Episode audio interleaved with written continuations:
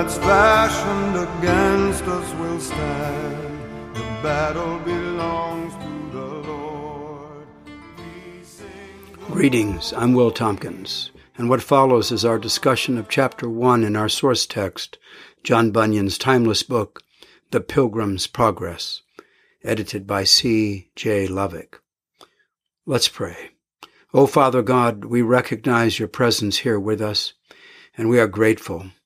We pray that the words spoken here will be guided by the Holy Spirit, that they may find ears that can hear, hearts that are ready, and courage to carry on.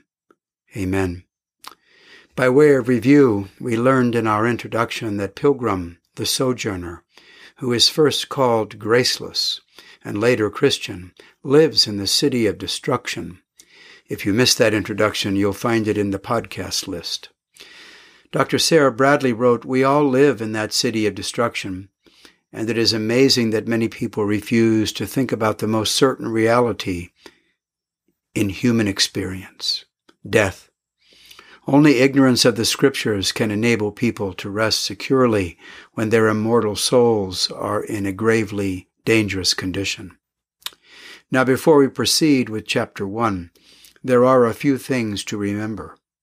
Christian's journey, indeed the journey of every pilgrim, is not a physical one, but rather a spiritual one.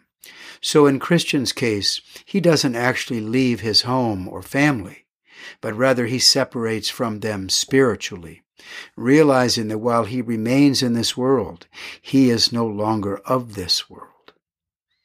To briefly summarize the story of Pilgrim's Progress, Dr. Bradley writes, It is one man's realization of the fact that his soul is bound for hell, and his subsequent seeking after Christ in spite of Satan's attempts to stop him. The man is saved as he comes to the cross of Christ. After his conversion, he has many experiences and several encounters with Satan and his friends as he journeys towards heaven. We see how God provides for every need and is a sure help in every trial and temptation. The story ends with Pilgrim's entrance into heaven. Now, on to chapter 1. This chapter covers Christian's troubled beginning, including his family's total spiritual rejection, the conviction of his sin, the fear of dying and burning, meeting evangelist, pliable, obstinate in help, and his turning point at the swamp of despond. The spiritual truth that underlies this chapter is conviction, which is a fixed or firm belief we discover that Christian has an unshakable conviction of his sin, his burden, and an unyielding determination to reach God's celestial city. In the beginning, as he prepares to leave, just like many burgeoning pilgrims today, Christian is pummeled with hurtful opposition from his family and friends, many of whom think he has lost his mind or is perhaps suffering from some form of delirium. But in the end, his faith prevails. So convinced is he that what he's reading is both true and urgent, that he overcomes the momentum of the naysayers, and he flees, running away from the city of destruction with his fingers in his ears, yelling, Life, life, eternal life. So he sets upon a journey during which he is transformed from graceless to Christian, a sojourner, one not of this world, traveling to the celestial city. And along the way he will be tested by trials and tribulations, all of which lead to wisdom and perseverance. Christian's actions here remind me of something Pastor Alistair Begg once asked. What would happen if every decision you made today was based on the eternal view? Where would our pilgrim be if not for his eternal view? What about you, loved ones? Are you taking the eternal view today? Do you have the eyes to look beyond this world and to that which is to come? There is no better time than now, for as Proverbs 27 1 reminds us, tomorrow's outcome is promised to no one. Now Christian meets evangelist. And so who is this evangelist? Well, he represents a preacher or a godly man of the gospel of grace, whom Christ has sent to ease the distress of the man. Christian is wearing a large backpack, a backpack so heavy that he is constantly hunched over. It is his burden of sin. Evangelist asks him why he was crying out.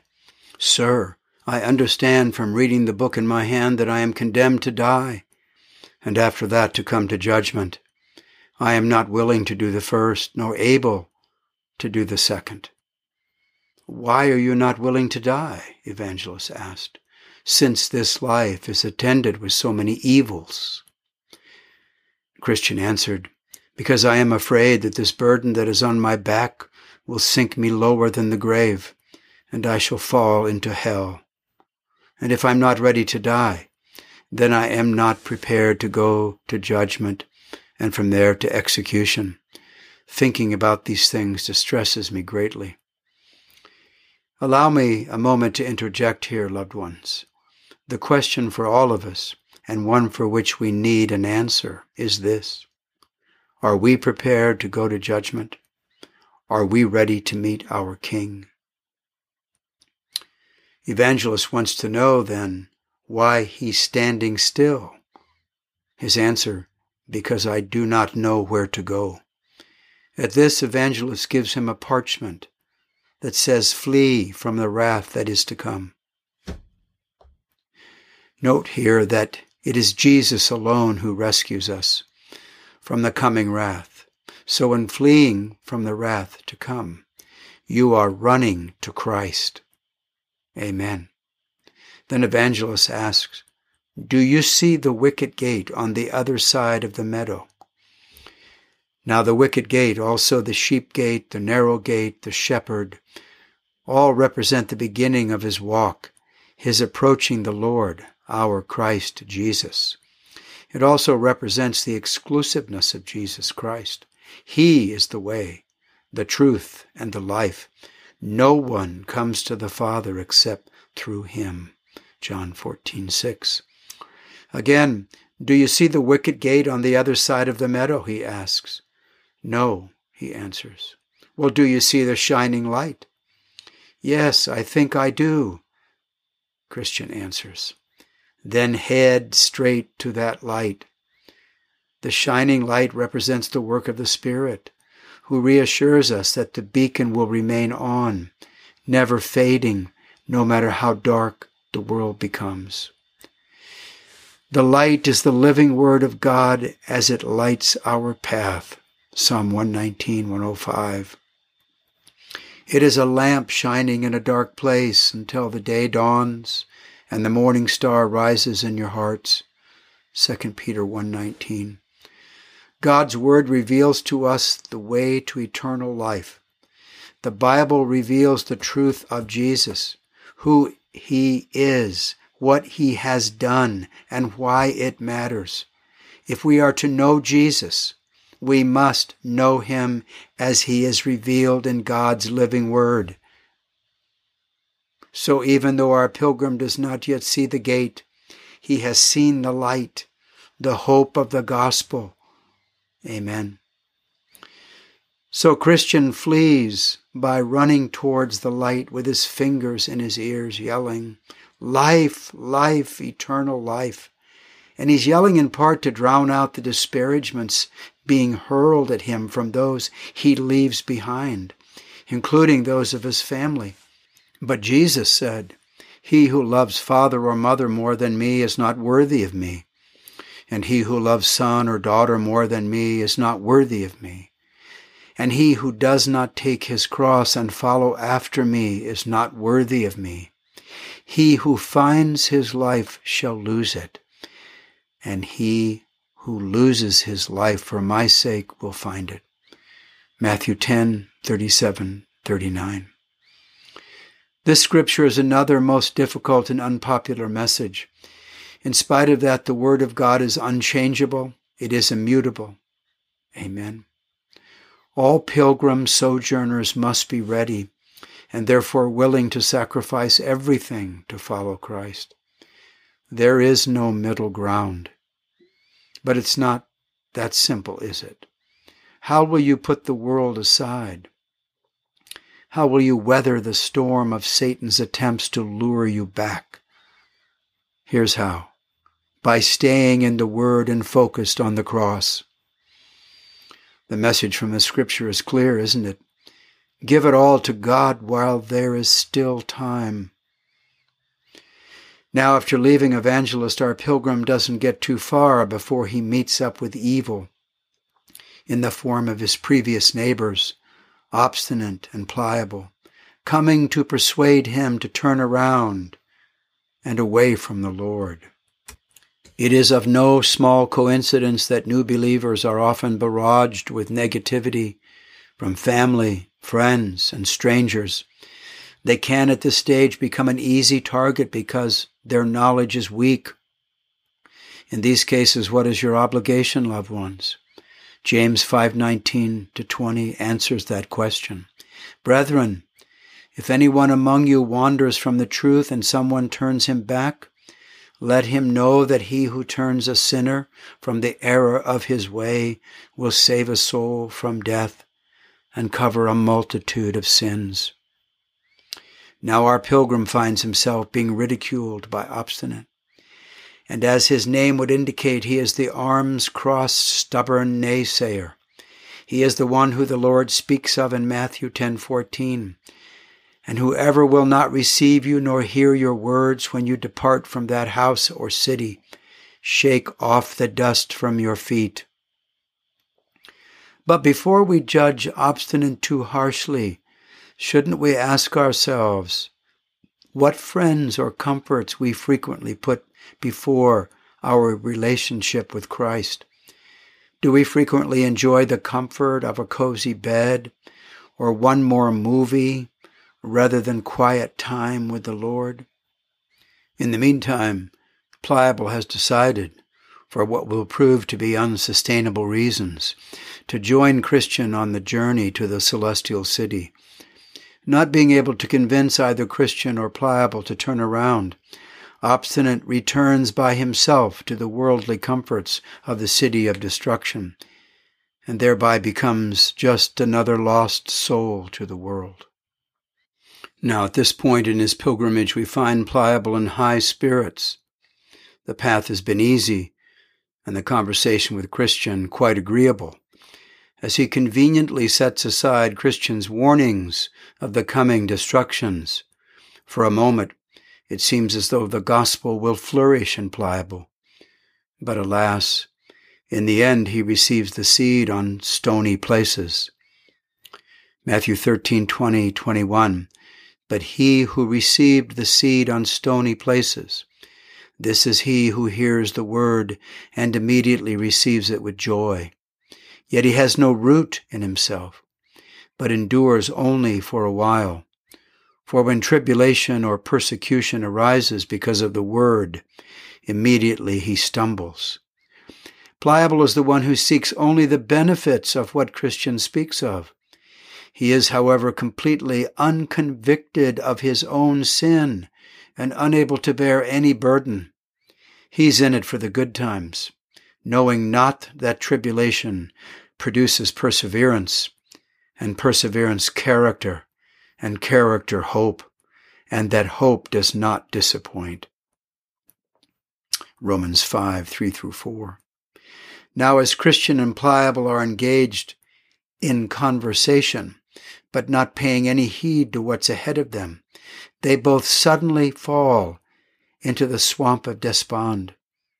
Now the swamp of despond is like quicksand, a sinking hopelessness, a despair beyond measure, a place where one begins to doubt the Lord's mercy and forgiveness, a place where we are assaulted by our own internal corruption and pollution.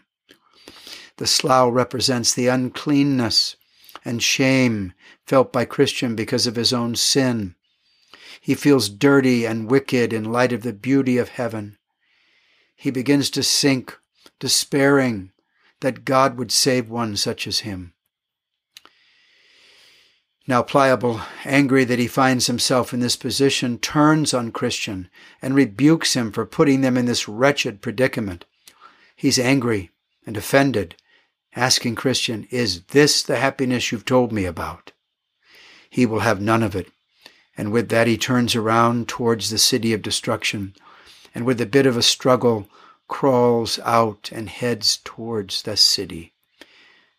How was Pliable able to extricate himself from the slough so easily? Because he did not have a burden to weigh him down. He had only a momentary desire. Bunyan wants you to understand the difference between a real Christian and something that is fleeting. He wants you to understand that you must believe in and come to the gospel for the right reasons. Listen, People come to Jesus for all kinds of reasons sickness, physical wants, better job, bigger house. But if you don't come to Jesus because you're a sinner, then that's not the gospel. It is because of sin that you need salvation. And without conviction of your sin, there is nothing, nothing. So as he sinks ever deeper, Christian finds himself in great peril. He's unable to drag himself out of despond. And just then help comes along and reaches out his hand to Christian. Who is help? It could be you or me, a brother or sister in the Lord, who through the Spirit within us is on the lookout for those who need reassurance and guidance. It seems clear, however, that Bunyan refers here to the work of the Holy Spirit. The slough was lifted from David's imagery in Scripture as he cries to the Lord in Psalm 40, 1 through 2. I waited patiently for the Lord, and he inclined to me and heard my cry. And he also brought me up out of a horrible pit, out of the miry clay, and set my feet upon a rock, and established my steps. Amen. Have you been called to offer such assistance, loved ones? Do not shirk your duty when you are, for we are called to bear one another's burdens and so fulfill the law of Christ. Galatians 6 2. Now, help wants to know how he got there. And Christian answers that evangelist directed him to the gate just ahead, and he was on his way when he fell in. And help asks, Why didn't you take the steps? Christian answers that he didn't see them. But what are those steps? They are the very promises of God. The swamp of despond wants us to believe that we are woefully beyond redemption, worse than we ever imagined, so blighted, in fact, that we are not worthy of grace. Well, why can't this swamp be repaired? Commentator Ken Puls writes, Once Christian is out and on his way, Help further explains the swamp. It is more than a mere pond, but a wide gulf that divides the city of destruction from the way to life. We must face the shame and evil of our own sin against God on our way to the cross. And only then can we fully adore our Savior and understand the great price He paid for our salvation. According to help, the slough or the swamp cannot be mended, in spite of millions of instructions given by the king's laborers, those would be pastors and teachers, under the direction of his majesty's surveyors, those would be the prophets and the apostles, who have written down for us God's revealed plan in the scriptures. Sin remains and continues to be filthy and dirty. Even the best a man can do is but filthy rags. In God's sight, Isaiah 64 6, our efforts can never be right before God. He alone can lift us up and save us. Let us pray. Glory and honor to you, Father. We come before you now seeking strength to understand and withstand, to endure and to conquer this plague of evil that has engulfed us. Let us place our faith firmly upon your promises. Let us seek your face, Father, moment by moment. Let our eyes search your word and be comforted by it. And may our living testimonies illuminate the narrow way, allowing others to begin their own pilgrimage. In Jesus' name, amen.